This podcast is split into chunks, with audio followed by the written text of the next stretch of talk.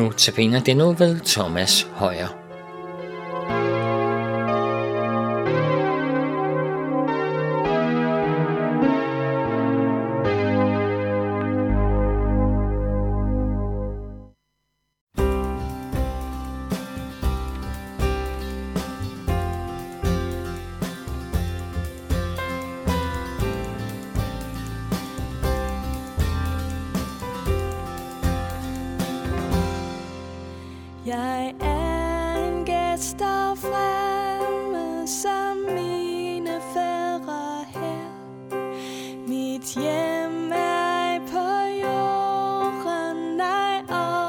måske det er. Deroppe bor min fader i herlighed og glans. Der vil jeg også være, for her jeg alt er hans. Deroppe bor min Jesus, min frelser, som blev So.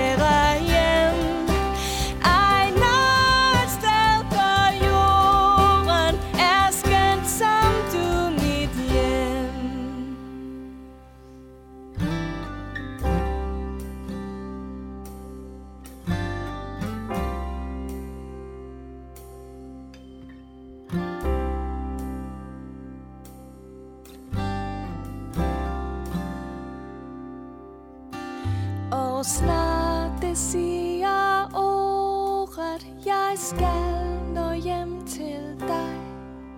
Min Jesus selv vil komme og hente mig til sig.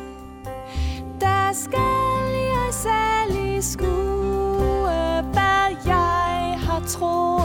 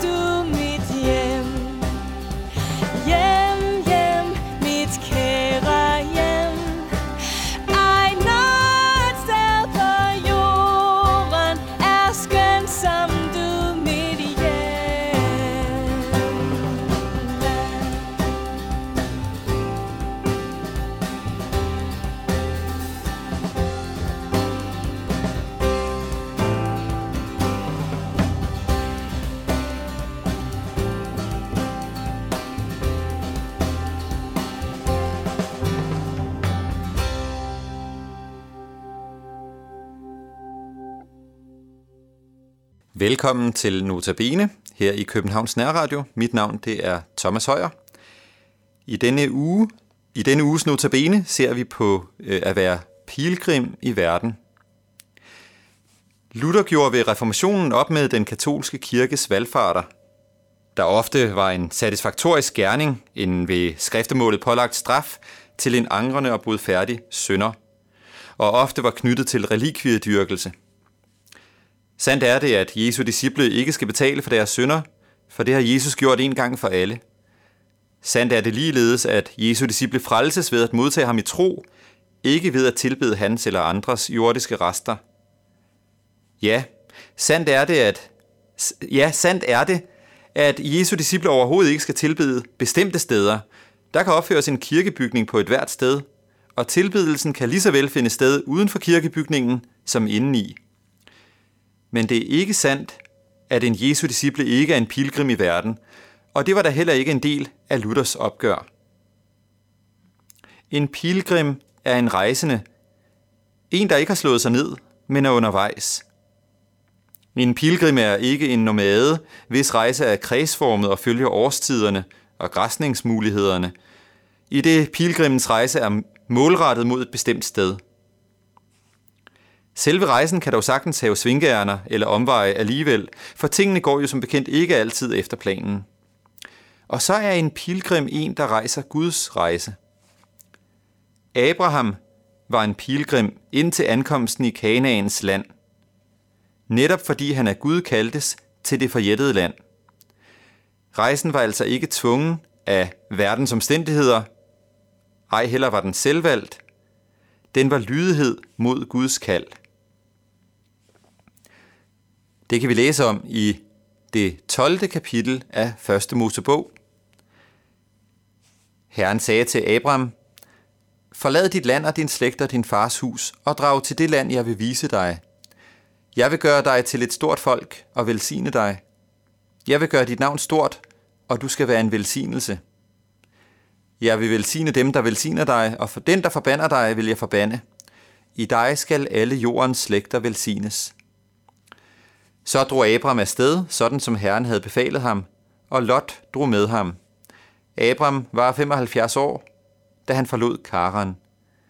Abram tog sin kone Sarai og sin brorsøn Lot og al den rigdom, de havde samlet, og alle de folk, de havde skaffet sig i Karan, og begav sig på vej mod Kanaan, og de kom til Kanaan. Sådan lyder det i, i, det første, i første Mosebog, Og nu tænker jeg så, om det også gælder for øh, dig. Om Herren på samme måde har sagt til dig, med et kald, at du skal forlade dit land og din slægt og din fars hus og drage til det land, som Herren vil vise dig. Det kunne også være inden for Danmarks grænser. Men øh, er du flyttet? Eller har du begivet dig ud på en rejse i lydighed mod Guds kald?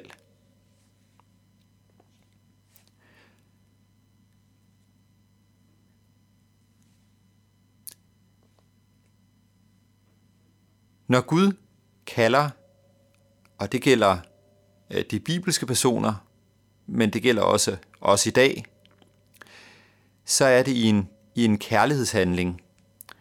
Det ser vi på øh, det tredje vers. Jeg vil velsigne dem, der velsigner dig, og den, der forbander dig, vil jeg forbande.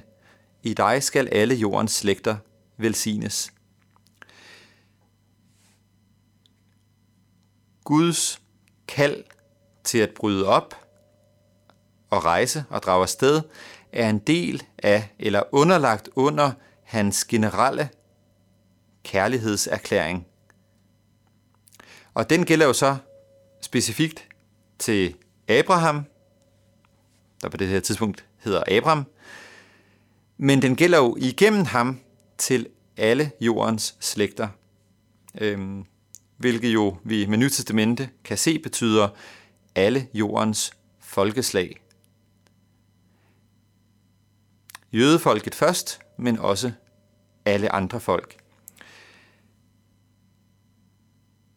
Gud viser altså sin kærlighed, og en del af denne er, at, at øh, Abraham skal drage ud til det lovede land, det forjættede land, Kanaans land.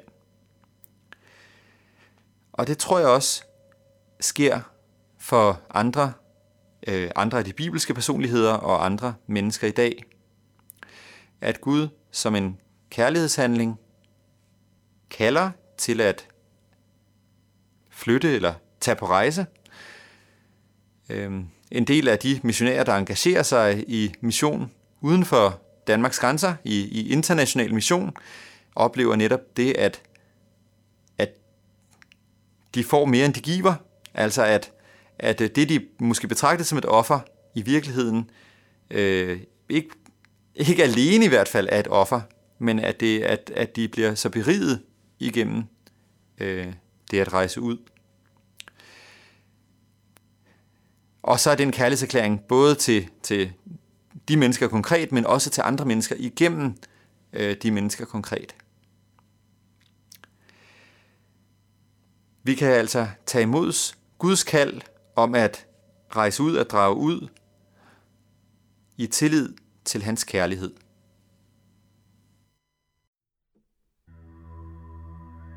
was